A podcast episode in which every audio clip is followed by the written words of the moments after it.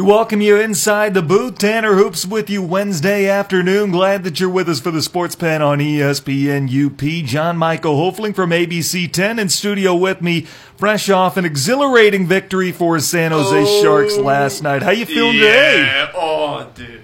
Oh my gosh. That was the greatest game I've ever seen. Feeling good? Feeling so good. Tell you what, I had a bottle ready for, to celebrate Game Seven. It was going to turn into a misery because they were down three nothing, and it turned into a celebration. It was it was a roller coaster of emotions. it was a lot of fun. I was I blame them for my lack of sleep because I tried to go to bed early. It was a little after midnight. That's early mm-hmm. for me. And then I get in bed and I start seeing all these tweets and I'm like, well, I better pull this up. So I get the NBC app and I just start watching on my phone all the way through. I could not believe what I was watching. Was that where does that rank among best game sevens of all time? That's the best. That's the best game I've ever seen. That's up there. I mean, I, I, it's hard to think of a better one off the top of my head. It's incredible. There were so many times I was going. There were so many people I was texting because, like, I'm from the area, so I have a lot of Sharks fans, mm-hmm. friends, and we were all talking about how oh it's over, it's three nothing. I have a theory too. Well, not a theory, but like a speculation. But mm-hmm. Game started at ten. I had a show at ten, which means I wasn't. I couldn't watch the game for the first thirty minutes, and they score within those first thirty minutes. I'm like, crap. All right, so I, I come back. I turn the game on. They nothing happens. In fact, the Sharks were dominating time possession and everything. I leave for my eleven o'clock show. They score again. The Knights do. It's two nothing. So then I'm like, all all right, geez, all right. I stay till the end of the second period. I stay at ABC 10 till the end of the second period. N- nothing happens. Sharks are dominating again. So then, as soon as it ends, I book it home because I'm like, all right. Every time I watch the Sharks do well, I book it home. I miss the first three minutes of the third period. Knights score again when I'm not watching. As soon as I turn off my TV and start like writing tweets and whatnot, they score again, tie it up. My other theory, you might have something to it, but my other theory is that having a five minute major power play helped. Yeah, that did help. Say what you want. That that shouldn't have been a five minute major. No, it probably shouldn't have, and you know, I'm credit for admitting that. Yeah, I will say, due to the severity, like sometimes you need to call a five minute major because of the severity. Like it reminds me of back in 2011, uh, March 3rd, March 3rd, 2011. Zdeno Chara hit Max Pacioretty back when he back when he was on the Canadiens into the center glass, and it was just like a he was road hogging a little bit, just trying to get an advantage on a puck that was going down the ice. But because of how it ended up, he hits his forehead on center ice, knocks him out cold there was nothing wrong with that, but because of what happened, you, need, you need to do something about it. You can't just sit there and be like, I mean, it was clean, so um, a five minute major, maybe not, but a two minute penalty, I think would have been fine. I I think it looked a lot worse in real time to the officials' credit, and when it's a player like Pavelski, you're probably going to get a more severe penalty. If it was somebody like uh, Barclay Goodrow. Yeah, Barclay Goodrow would be a good example, at least before he scored the winner in overtime Yeah. last night. Uh, then that might be something that calls for a less severe penalty. At the same point, though, while it probably shouldn't have been a five minute major and an ejection on uh, Cody Eakin, at the same point, you got to be better than giving up four goals in five minutes, a man down. you had the Sharks were on a new level. They had something to fight for at that point. I thought the the entire playoffs they were going to be fighting for Joe Thornton, and then they found the other Joe that they needed to fight for as soon as he went down. I don't know if he, like early reports are saying that it's not as bad as people were seeing, as people were saying, or as bad as it seemed on TV, but. I highly doubt he's going to be ready for round two. No. Maybe even the rest of the season. I've got Colorado coming up. That could be a fun series. Colorado's kind of a young upstart team. I'd say the Sharks have the advantage. I- I'd say that the I'd Knights would are, say a too. Are, are tougher than. Uh, I never thought Calgary was built for the playoffs. I thought they'd get past Colorado, but I didn't think they were built for the playoffs. And Colorado, I think, proved that. How about Martin Jones the last three games of this series?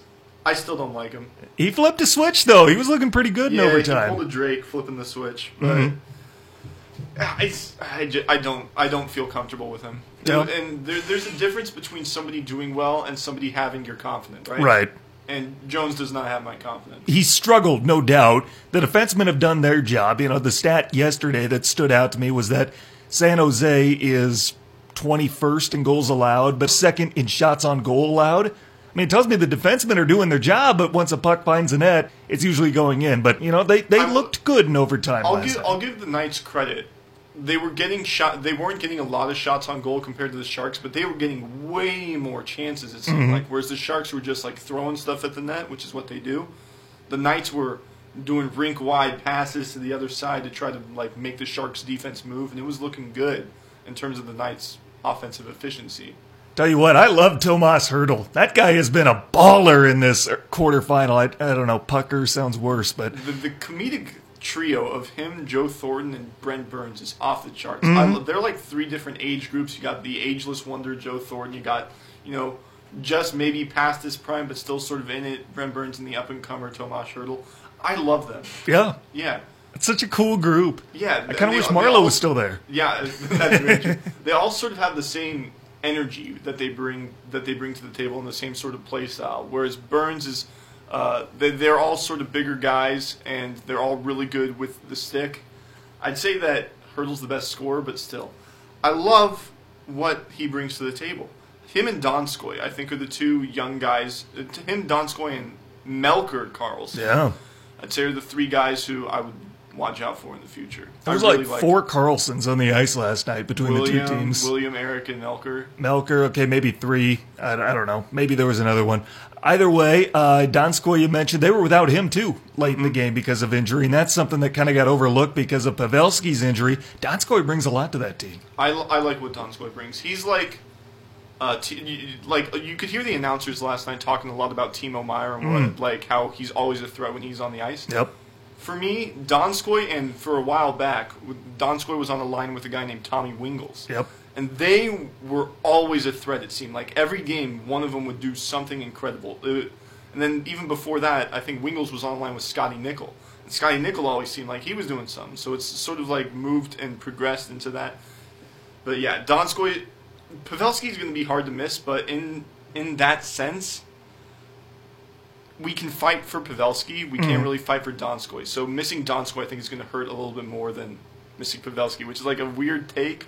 If Leonidas went down in the Battle of 300, he's a martyr, and his Spartans fight for him. You know? I haven't seen that movie in years. neither have I. But Man, I, it's I- been a that's while. The, that's the only, that's the first analogy that came to my It's a good movie, though. Yeah, great movie. Tell you what, uh, this San Jose squad and what they went through coming back from being down 3 1. Be honest, did you think it was over after game four? Because of Jones, yes. a very like I didn't want to. Every year when the playoffs come around, I'm always like, "Oh, this is the Sharks year," Yeah. because they always seem like a team that's built for their a championship. Mm-hmm. But I knew going into the first round, going up against the Knights, who have just in the last two seasons have been one of those teams that never ceases to lose to the Sharks or mm-hmm. never ceases to do poorly.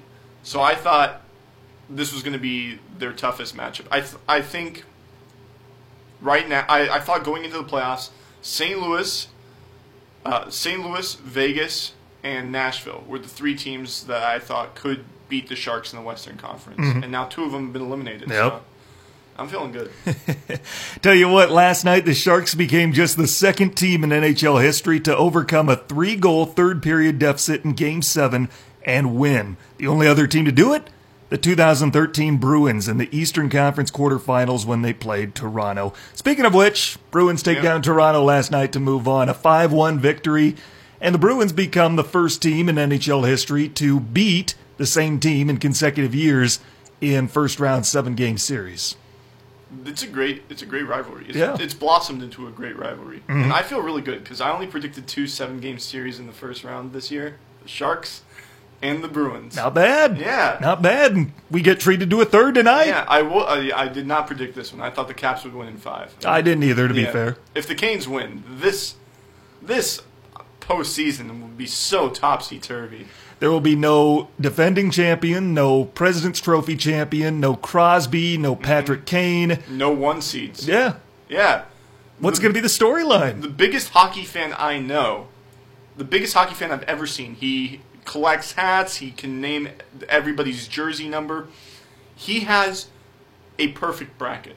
In a sense, it's 100% wrong right now. He has every single pick wrong right now in his bracket.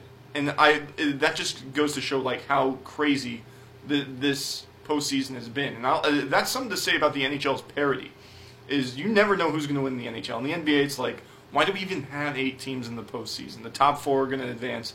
Every year, maybe a five seed will get into the second round, but Mm-hmm. most of the time it's one through five. Why do we even have eight teams? But in the NHL, anybody can do it, and I love that. Mm-hmm.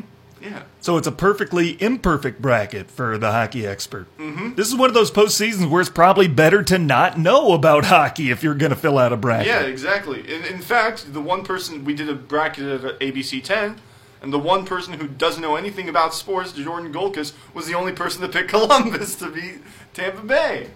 Well, I tell you what, when you look at tonight's game seven between Carolina and Washington, that game in D.C., do we even look at the numbers and try to rely on that? Because it seems like you throw everything out the window. Got big offense from Washington, strong defense from Carolina. I don't know which one to necessarily go with, one side or the other. I tried making a pick yesterday. I thought Toronto was going to win because Boston can't stay out of the box, and they proved me wrong. I don't know who to go with in tonight's matchup. What do you think? I don't know. Whoever wants it more, right? Yep. Whoever seems like they want it more. And seeing as how the Caps just won a cup, Ovi, maybe they have. maybe this year's going to be like their hangover season where they just don't meet expectations. Mm-hmm. I'm going to go Canes. Going Canes, all right. Canes. I would say if it does come down to who wants it more, I would think it would be the Canes. You know, they've been that team that's gone with the big celebrations. If the Caps hadn't won a cup last season, I would probably give the edge to them in the sense that they won it more. One of the biggest stats that jumps out to me is the penalty kill. Carolina, 82%, eighth in the NHL. Washington, 79%, 24th. The Sharks went four for or went five for twenty nine in their in their power play opportunities in their series with the Sharks, and they had one of the, in their series with the Knights, and they had one of the best power plays in the league coming into that series. So That's uh, the thing. You can't take Yeah. anything away from the numbers. Literally, Yeah. you take everything, you just throw it out the window. the sh- yeah, the Sharks were better in penalty kill. They were better in power play, but had worse pa- but had worse special teams throughout the entirety of the series. Nobody's going to know what to say. I will feel bad for TJ Oshie if the Caps lose tonight. I like him. He's about the only one in the Caps that I do like. You don't like Ovechkin? Mm, I like Ovechkin. I have a professional respect for Ovechkin. you know, he's kind of the anti Crosby, so I kind of have that. Oh, That right. rivalry Yeah, thing for him. That's why. I That's- cannot stand Tom Wilson. He's my least favorite athlete in all of professional sports. I said earlier this week that I think Ovechkin's might be the most likable guy in sports. I get why you don't like him because Well, I like him. It's just, you know, I- I do like him. You know, I, I don't dislike him. I've got a professional respect for him. I think he'd be fun to party with. You saw what he was yeah, like with the cup. Yeah, well, that's the thing. It's just like he's got no front teeth. I know. But he, but he still smiles super wide.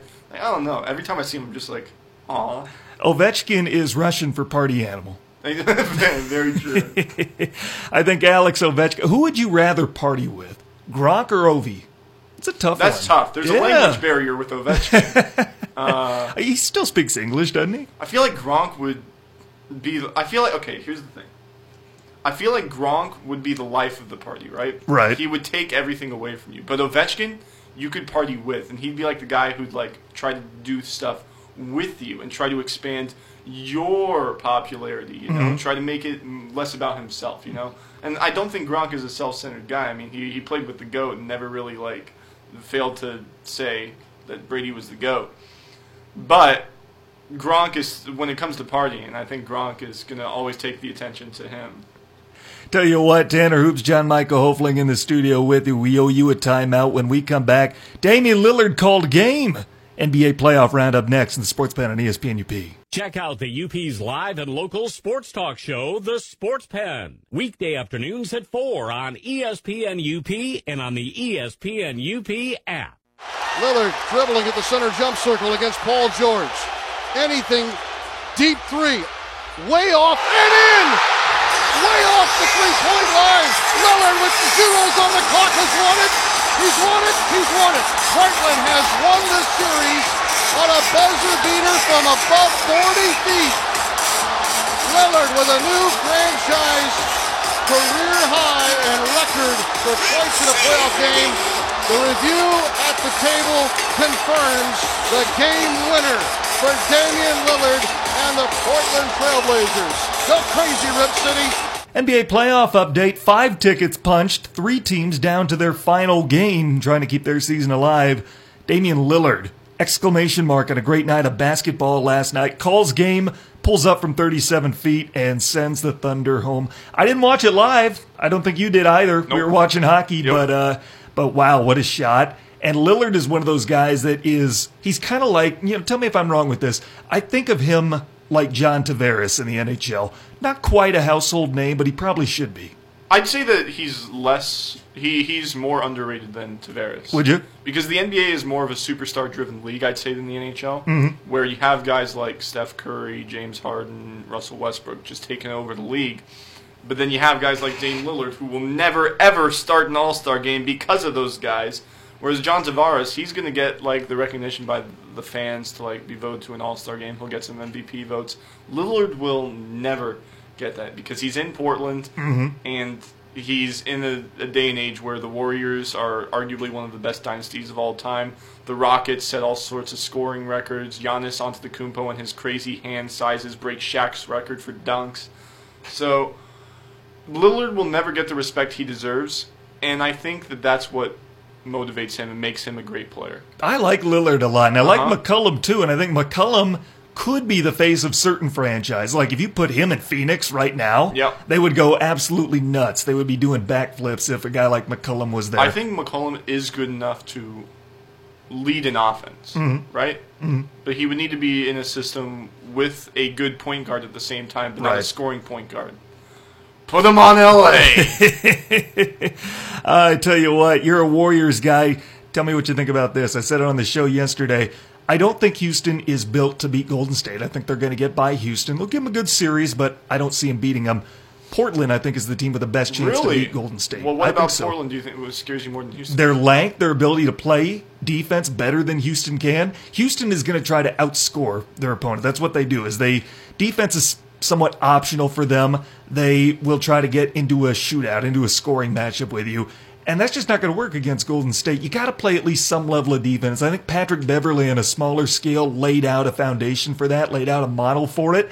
I think Portland is the team with the actual length and the personnel to actually execute that while still being able to score at the same point. I just don't see anybody who'd be capable of guarding Kevin Durant on Portland. No, but you take away a few of the role pieces. I mean, Durant's going to get his, just like mm-hmm. McCollum and Lillard are going to get theirs.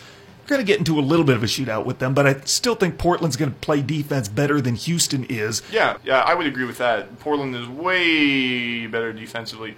But at the same time, I mean, who's the Rockets GM? I can't remember his name. But he gave a quote where he said, We have built this team specifically to beat the Warriors. And if they can't do that, I don't think anybody else has like made it their goal in the season to defeat the Warriors. So I think if and if the Rockets can't do it, I don't think any other team in the West can. Well, that's what USA Hockey said a couple of years ago about Canada. Remember in the Hockey World Cup, they said mm-hmm. this team specifically built to beat Canada and didn't work out. Yeah. I don't see this being the Rockets here. I think the Warriors are going to end up beating them. I'd say probably six games, maybe seven. But I think Portland would be the team with the best chance in the Western Conference to take down Golden State. I'll say if Portland gets by probably Denver, I mean San Antonio has a pretty has a, has a chance still. But if Portland gets by Denver or San Antonio in four, five games, and it goes six or seven with the Warriors, you throw in maybe uh, a tired or slightly injured Steph Curry, that could be a problem. I mean. I mean, I've said this all before on your show before, but if Kevin Durant is out, I still think the Warriors have the advantage. Steph Curry is the heart and soul of that team. If you can get to him, you can get through the Warriors. Tell you what, you mentioned Denver, and it looks like they may have figured out the Spurs. Does Denver end up winning the series, or does San Antonio come back and win two straight? I think they end up winning the series. Denver? yeah, yeah. In terms of the NBA postseason, it always comes down to who's got the best player. If you don't, and if you have two, a seven-game series always arises out of two teams that have their top player at a similar level in skill and supporting players at a similar level of skill. If you have a top player who is way better than the other team's top player, that top player is going to shine, and it's going to be a five-game series. But if you have two players that are really close to one another, se- uh, and, uh, but the supporting role of one team is way better, five, four or five-game series. But if you have equal, equal, seven-game series, that's what Denver and San Antonio bring to the table. San Antonio had, doesn't have as good as supporting roles, but their coaching fills that. And then you have Lamarcus Aldridge versus Nikola Jokic. I think they are very similar players, and it leads into a very good series, despite it being 2 7. People thinking Denver are going to take it in 4 5. I really like what San Antonio does. They have the experience, and yeah, they're proving it. I tell you what, I give a ton of credit to Mike Malone and the job that he's done as Denver's head coach. I think if he wins a series, he will lock up Western Conference Coach of the Year. But this might be the best season Gregg Popovich has had as a head coach. I said earlier, I think that whoever wins this series will end up getting Coach of the Year between Malone and Popovich. Would you agree? Would it be those two that would be the front runners right now? Oh, yeah, 1,000%. Maybe I'd throw in um, Quin Snyder from the Oh, Utah okay, Jazz. yeah. But the, the, this season is kind of a wash compared to last season in terms of where they ranked. I mean, last year they came out of nowhere, and this year I said the Nuggets were going to come out of nowhere. I had them finishing fourth, and I had hmm. Mike Malone as my coach of the year. I like what Mike Malone has done. I think Mike Malone deserves it a little bit more than Popovich, just because nobody expected anything out of the Nuggets. I feel like before the season. Well, I tell you what, you mentioned the Thunder, and I want to backtrack a little bit to them.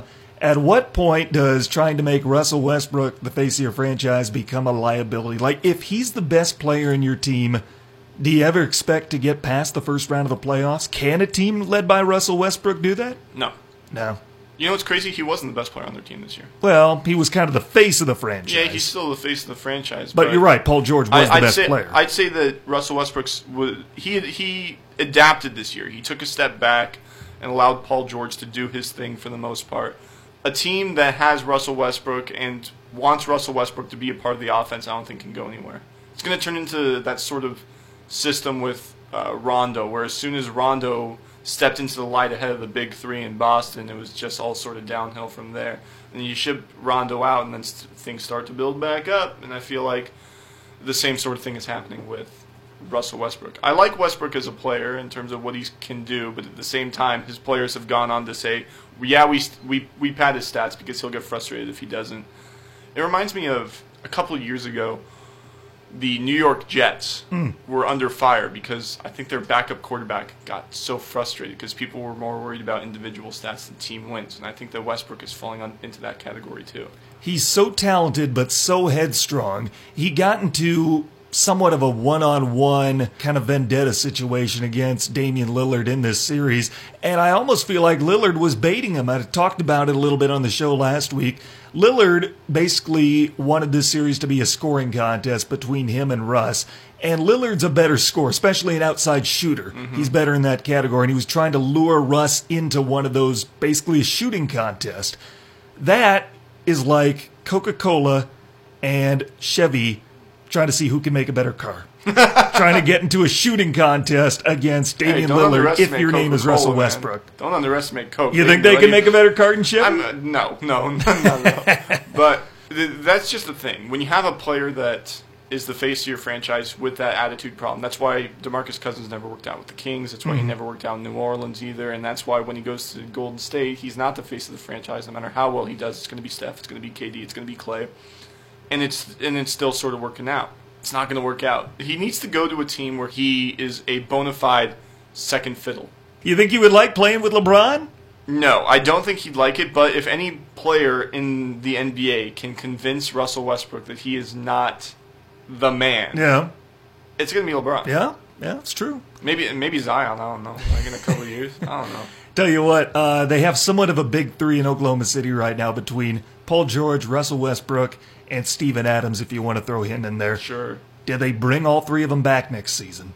You have to. If you're the Thunder, you have to because if you don't bring them back, it'll seem like you're taking a step backwards. And this mm-hmm. is a team that a couple of years ago was in the NBA Finals and couldn't make it, but they've made it back to the playoffs. And continually have either an MVP caliber player or a strong season in terms of wins. If they don't have those same things, those same tools that they're bringing back next season, it's going to look like a step backwards. If you ask me, ship out Westbrook. Either ship out Westbrook or bring in somebody that can control Westbrook. Paul George's comments last night after the game. I mean, that's a bad, bad shot. I care what anybody says, that's a bad shot. But hey, he made it. That story won't be told that it was a bad shot. Um, we live with that. It, it wasn't a great Yeah, shot that- that- selection. yeah. like if he missed it, anyone other than your top Chino- player, yeah, you'd be pretty upset. Chino Hill's offense right there. But he knew he was going to make it. Yeah, That's the thing, and I love that. Imagine if Seth if Seth Curry took that shot Yeah, and missed. Seth Curry, not Steph. Not not Seth. And I know that's Steph. what you said. I just want to clarify yeah, that. Seth. If Seth Curry took that shot, you have to make it if you're going to Yeah. shoot that. yeah. I don't care I- how good you are. You got to make it. The fact that it was a tie game Mm-hmm. helps Lillard out in that case. Sort of defends Lillard. But I mean, he. Ha- I will say one thing. That shows a lot of self confidence, and I and I like that. And Mm-hmm. as long as that self confidence doesn't turn into arrogance, it'll be fine. Right. As long as he doesn't go on Twitter and say, "Oh my gosh, you, you guys see my shot? It was crazy," and he's not doing that. So I, I like it. I thought it was a lot of fun to see. He didn't even try to go to the basket. Like he just let the clock wind down to two seconds, pull up from 37 feet, and just let it fly. And then he makes it. I- over I love prob- it. over the probable defensive player of the year, Mm-hmm. who's way taller than him. Gosh, It's not like he was so wide open. I mean, he was being guarded. And he just lets it fly, cans it, and sends Oklahoma City home. And then the wave afterwards. That was great. Mm-hmm. Waves goodbye to the Thunder. Dame is developing into he, as we said, or as you said, he is a superstar, but he doesn't have the personality to be the superstar. Right. Yeah.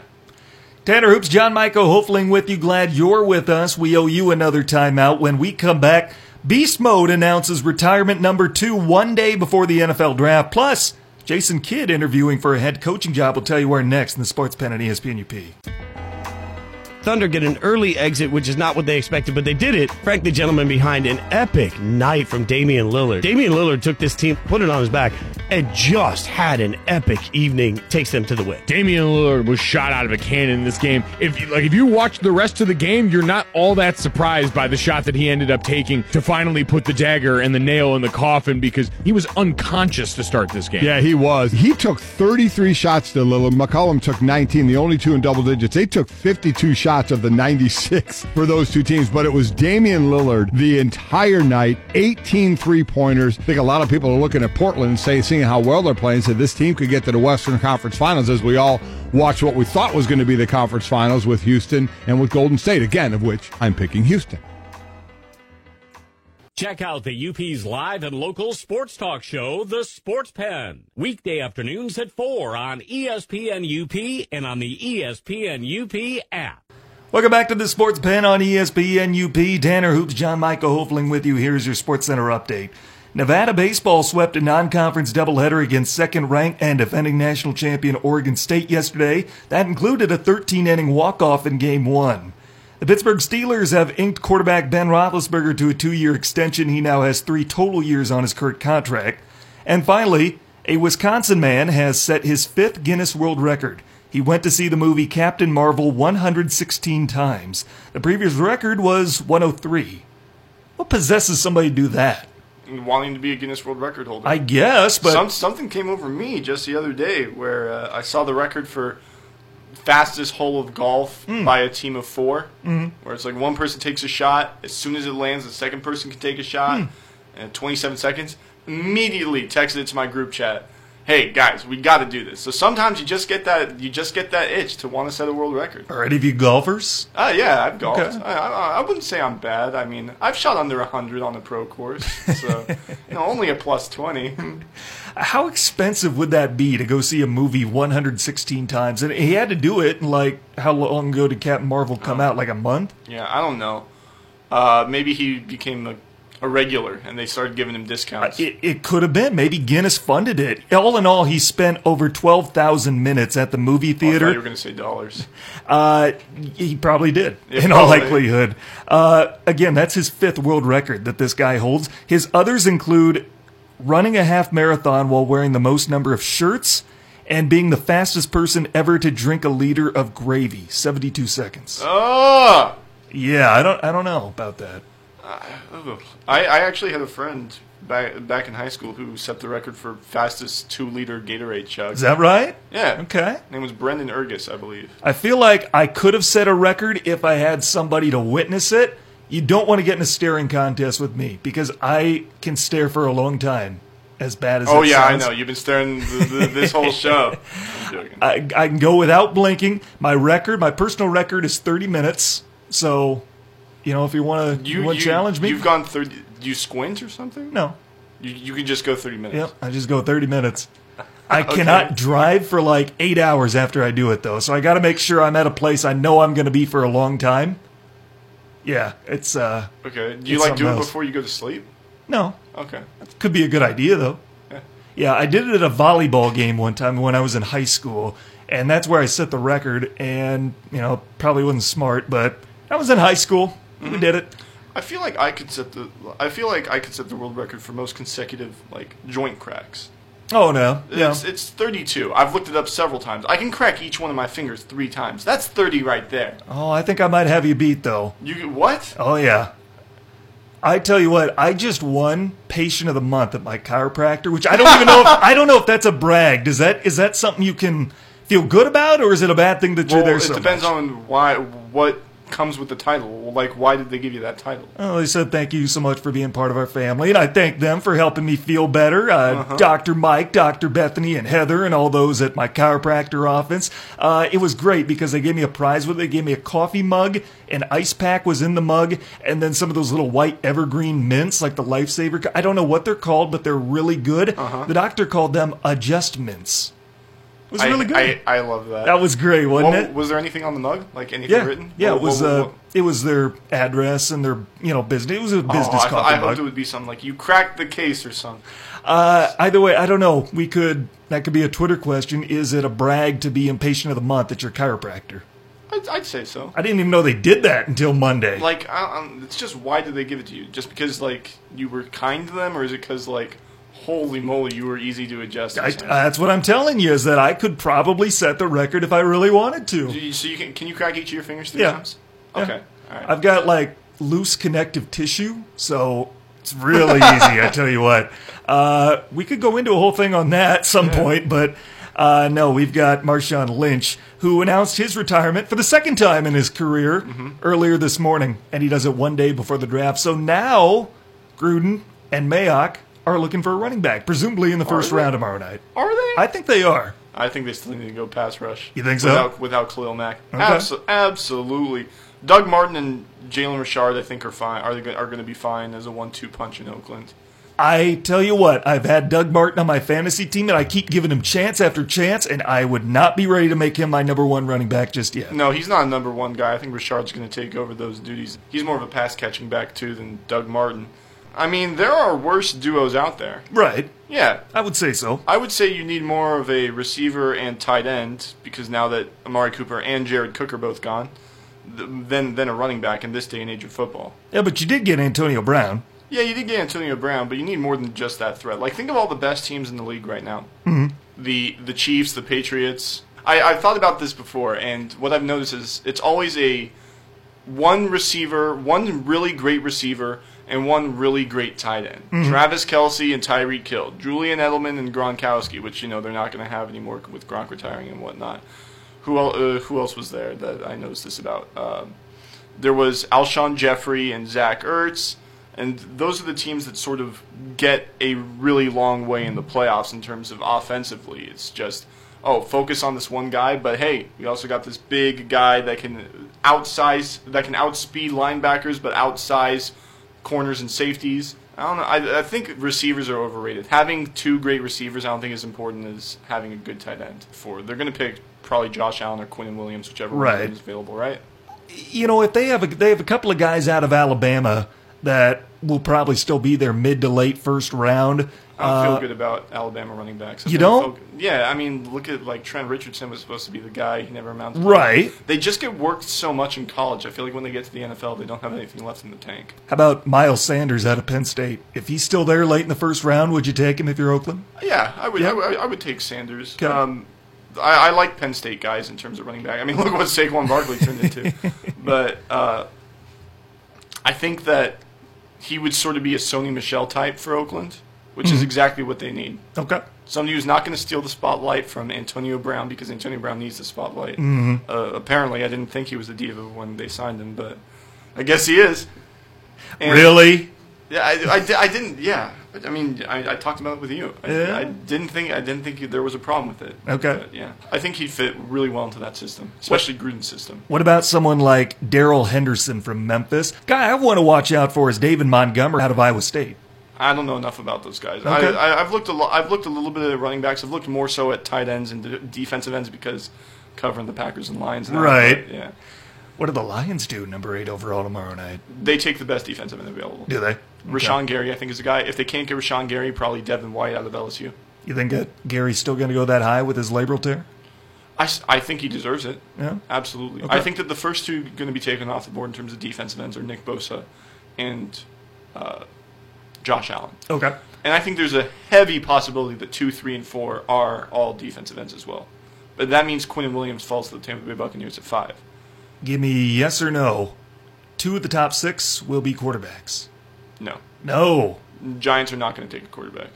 I'm starting to get that feeling they're not going to either. At least not at number If- six if- overall. And if they are not going to take a quarterback, they need to go after Josh Rosen or Andy Dalton or somebody. oh, geez. What? No. Why? Don't go after those two. I don't like those two. I like Josh Rosen. I know you do, but I don't. I just don't see the you upside give, to you him. give Josh Rosen, Evan Engram, Saquon Barkley, and Sterling Shepard. Woo. yeah, but you put him behind a rickety fence of an offensive line. Yeah, but you give him Pat Shurmur. yeah, but Pat Shurmur's you a still quarterback have a bad offensive line. Pat Shurmur's a quarterback coach. These day, this day and age, as long as you have a guy who can make pre-snap adjustments and can move outside the pocket, which Josh Rosen can, I'd say in all of last year's class, he's the best at pre-snap adjustments. Uh, you'll be all right behind the bad offense. Look at Russell Wilson. Russell Wilson has not had a good offensive line. He is one, consistently one of the least sacked quarterbacks. But in the he's league. he's a better runner than Rosen. I mean, He- Rosen's not slow, but he's not Russell Wilson. yeah, that's fair. I mean, he he's not a scrambler. You know, he's a good pocket passer. That's why I'm worried about the Giants taking Dwayne Haskins because he's not known for his ability to scramble. Can he scramble? Sure, but what you saw in him at Ohio State, where he has time to throw the football, you're not going to get that if the New York Yeah. Giants draft him. Yeah, I, well, I don't think that can be a problem. Somebody who can stick in the pocket but knows how to get out of it can be really, really good. I think it's better more so than a scrambler. Mm-hmm. Like you need to have a really specific type of guy like Russell Wilson to have a guy who scramble first, uh, or Aaron Rodgers. I'd, I'd say is also another guy who loves to go outside the pocket. But somebody like Andrew Luck who prefers to stay in the pocket, but once he gets out, you forget how mobile he is. and Right. He can move or a guy like Alex Smith who sticks in the pocket consistently makes t- makes good passes, but once he gets outside the pocket, he's arguably the second fastest quarterback in the league.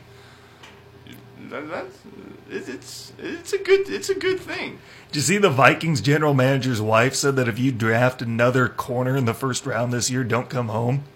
What? Mrs. Spielman wants Rick to draft offensive linemen and solve that need for the Vikings tomorrow night. Yeah, I I, I He kind of needs to. I, I kind of can't disagree with that. Dalvin Cook needs some needs some holes, man. Oh man, I mean they've got a lot of talent at the skill position on both sides of the ball, but that offensive line is really bad. You think the mm-hmm. Giants have it bad? Vikings probably have it worse. The offensive line is, i the three most important things in football, right? Mm-hmm.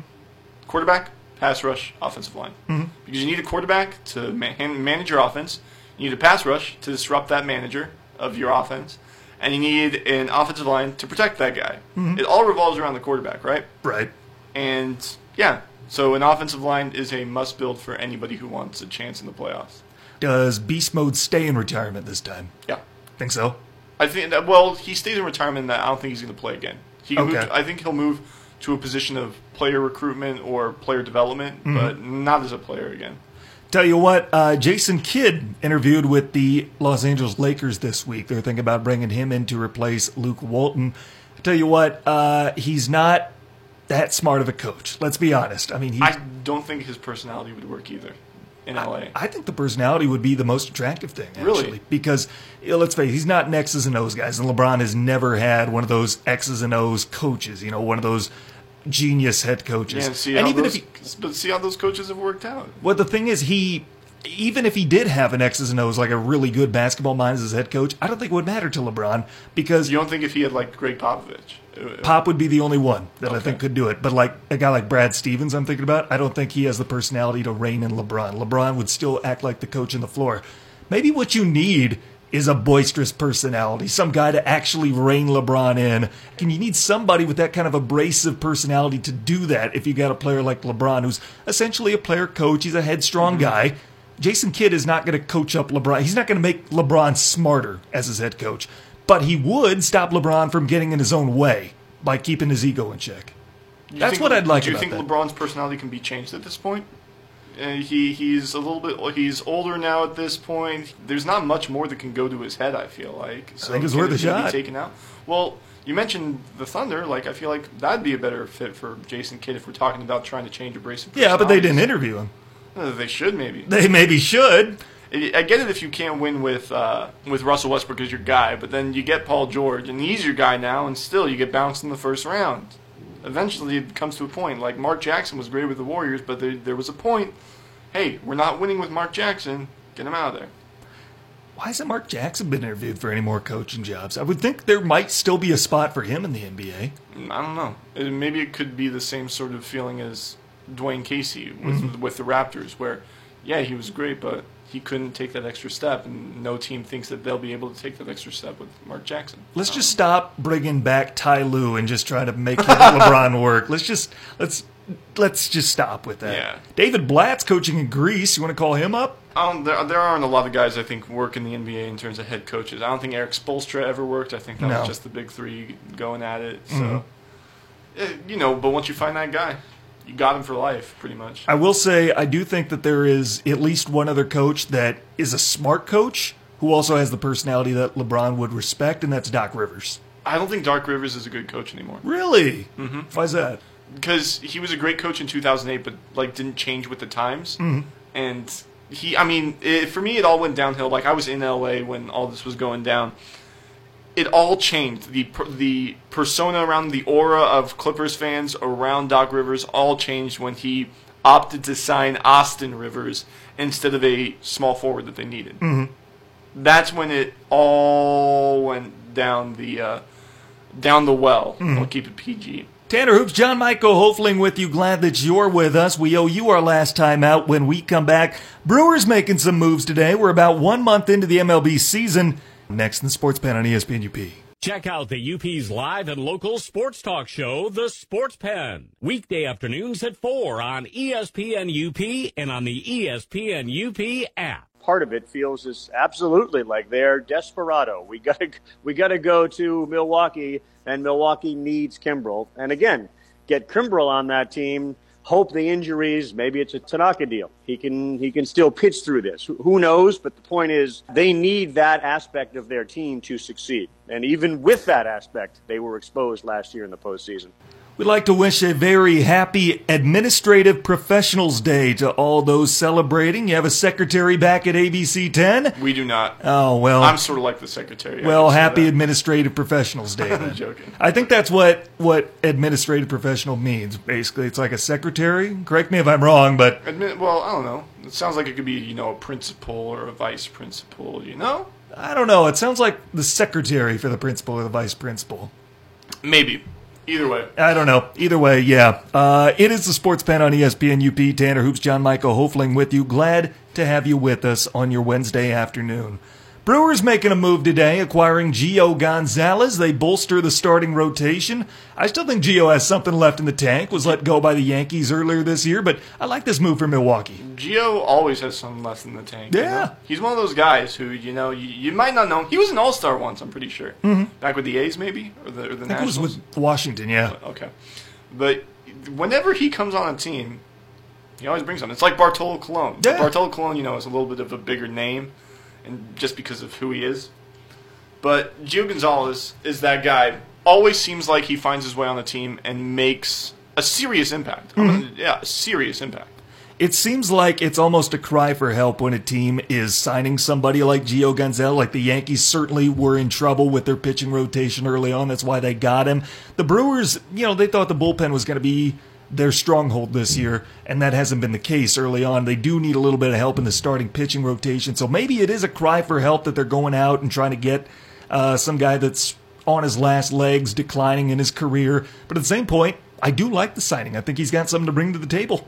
As long as you don't have anybody to fill that spot right now, I think that Gonzalez is a little bit better than say Woodruff or um, what's what's his what's his name Corbin Burnes. Corbin Burnes, Yeah. okay. I think right now, I mean, you still you you by bringing him in, it gives one of those guys, or maybe even both of them, depending on who else you want to bring up, gives maybe both of them a little bit more time to develop in AAA or learn from somebody who's been in the show for so long now and maybe never, you know, got into the spotlight, but could still teach people like how to handle pressure because he's been in pressure situations, he's been to the postseason, he's been to an All Star game. So he knows he knows what it takes to succeed, and he knows what it takes to stay in the league. Well, I tell you what, we are about a month into the MLB season. A lot of things that have been surprising me here early on. For one, Boston is in fourth place. Yep. The Brewers are in fourth place. Yep. But Boston is out of last in their division where they were sitting over the weekend. So Mm-hmm. they're starting maybe to figure things out. The Yankees have an injured list team that could probably contend for the playoffs, and yet they're still 13 and 10. Uh, Tampa Bay might be one of the most surprising stories in MLB this year. It's surprising, but it's not too surprising. You know? Like if if I don't know the the Texas Rangers were leading, I'd be freaking out. No. But the Tampa Bay Rays had the best ERA in baseball after the All Star game last year. Mm-hmm. They had, I think they had the best or the second best record after the All Star game too. So they were coming on at the end of the season. I, I, I love the fact that they got Austin Meadows. I love Austin Meadows. He's great, and uh, I think he can actually lead an offense. You have Tampa Bay leading the Yankees by two and a half games in the East right now. Toronto looks like they're figuring things out. They're 11 and 13. Then you have Boston and Baltimore, seven and seven and a half back, respectively, of first place in that division. Central is starting to play out, I think, kind of like a lot of people thought they would. The Twins are in first place, which happy about. then you have Cleveland and Detroit both a game and a half back. Chicago 9 and 13. Kansas City 7 and 17. Really, not a lot surprises me there. I knew the Twins would be better this year. They had a good Really, offseason. even without Eduardo Escobar. Oh yeah, Okay. yeah. I thought they had a good offseason. I thought they had a better offseason than anybody else in that Cruz division. I like Nelson Cruz. He's still got something left in the boomstick at age thirty nine. Absolutely. Seattle on top, half a game ahead of Houston, who's starting to figure things out after a slow start. I'd say Houston, fourteen and nine. Houston is still absolutely the favorite. They're number be, one on everybody's power rankings. They've got to be. Yeah. And you've got Texas, Oakland's at 500. Poor Mike Trout. Still with the Angels, 9 and 15. Once again in last place. That, I think that's good, like for baseball. Think so? Just that a team can't pay one incredible player and have and win everything. Uh, I tell you what, looking over to the National League, I love the National League East because there are four teams who really could win the division. Yep. And right now they're all separated by a game and a half. You have the Mets on top. Philadelphia's one game back. Atlanta at 500. Washington also one and a half back. Marlins are six out at 7 and 16. And oh boy, are the Marlins going to lose 105 games this year? What's the over under on that? I last year I thought they'd lose 110, 115. Mm-hmm. I thought they were that bad. But I mean, Derek Dietrich and Brian Anderson have proved to be, you know, reasonable. I think Ureña's have going to have a more of a bounce back season. I don't know. I, I doubt they'll be the worst team in baseball this year. Baltimore. Think Baltimore is going to be again? Yeah. Yeah. Uh, St. Louis on top in the NL Central at 14 and 9. They're a game ahead of the Pirates, two ahead of both the Cubs and the Brewers, and then Cincinnati at 9 and 13. Although they're starting to play better baseball. Yeah. I think this is the best division in baseball. Think so? the most thorough all the way around. I think each one of those teams has the star power, has the depth to win the division. I think the Reds have the least amount of depth, which is mm-hmm. why I mean prior to the season I picked them to come last. But if they were in any other division, they might, you know, be a you know, an 86 win team, hmm. which could be good enough for a wild card in some cases. Dodgers on top in the NL West at 15 and 10. They have a game and a half lead over Arizona and San Diego. They shell out a bunch of money for an infield this offseason, and they are two games over 500. How about Colorado at 10 and 14? They're tied for fourth in the division with San Francisco, four and a half back. Yeah. Yeah, that's all you got about that. I mean, Colorado. sounds, sounds about right. Were they Col- primed for a step forward, though? I thought Col- they have no pitching. well, yeah. Kyle Freeland was a fluke last year. Okay. Everybody knew that. Jon Gray is not anything. Nobody thought Jon Gray would- like everybody thought. Oh, Jon Gray, he's a fireball thrower, which means he's going to be good. Except he can't hit the strike zone. Jon Gray ain't anything. German Marquez ain't anything. What's the biggest surprise from a player standpoint? Is there anything that surprises you individually this season that you didn't expect? Yelich. You didn't expect this from Yelich? No. Maybe not this dominance from Yelich. Not at all. Uh, Christian Yelich is a great player. Yeah. I, I, I've liked him as a player since he was in Miami. Mhm. But he was never a run producer in Miami. He was never the guy to drive in the run. So I thought, oh, geez, he's going to have to take on a new role in Milwaukee. He's going to have to be that run producer. Took it swimmingly, and I thought, okay, you know, that's a good season, but you know, maybe may- I think he's going to take a step back because I did a whole thing on how I think he's going to regress because he had a 35% home run to fly ball ratio last year. Mhm. No player since 2010 has had a thir- has had a better than 30% fly ball uh, ratio and has returned to that since. So it just sort of seemed a little too good to be true in terms of his power numbers. But he is popping off. Yeah. He's going off the lid, and I, I cannot explain it. Although I'm a little worried about him because they've played the Cardinals the last couple of days and he still hasn't homered off them. He loves doing Oh that. no, that's so terrible. I know. He was on pace for only, what, 84 as of this them? weekend? Yeah. Uh, no, he's a special player, and he looks like right now he's got to be the early favorite to repeat as MVP. But again, Oh, way yeah. too early. Was- him and Cody Bellinger, I think, are the only two that like are in everybody's mind as of right now. But I don't think Yelich is gonna. He's not. There's no way he's gonna keep up the streak. You think he's raised the bar too high for himself? I think he's raised the bar too high. Uh, Do I think he'll get more than 30 home runs this year? Absolutely. No, But- yeah, he'll probably get 45, I'd say. You'd say 45? I think he can get to 45. I feel like that's a pretty big number for even Christian Yelich. I don't know. He's got, what, 10 already, and we're not even to Well, I May? think, I think he's got 13. Something like that, yeah. He's Yeah. already in double figures. That's the thing. How many of them, like, what was it? Nine of them have been against the Cardinals. Mhm. It's just, If he stays healthy, there's no reason he shouldn't hit 45 homers. he's. I like him. I like him. Don't get me wrong, but it just doesn't make sense. And I, you know, I, I'm a, I'm a human. Mhm. I make mistakes, and things I don't understand scare me. And I don't understand Christian Yelich's power, and it scares me. He he, he has none of his numbers match up. None of his numbers say, "Oh, this guy's a serious power threat." He hits a lot of line drives, which is good, but it's not a power threat. He's he's hitting like something absurd, like sixty-five percent of his fly balls are home runs. Mhm. That's not going to keep up. Did you see Joey Gallo finally hit a sacrifice fly? He's been in the league how long, and he finally hits a sac. But he either hits it out of the park or he misses the ball completely. And there's there's a there's a first time for everything. Joey Gallo Joey- finally did it. another Joey, Joey Votto, just popped up for the fir- to first base for the first time in his career. It, I'm still waiting for him to start getting it going. Yeah, I don't think Votto has to get it going as much because they have so many guys that can do it behind him now. yeah, but for his standards, Yeah, he's kind of down How for Joey is he? How- old is standards. he now?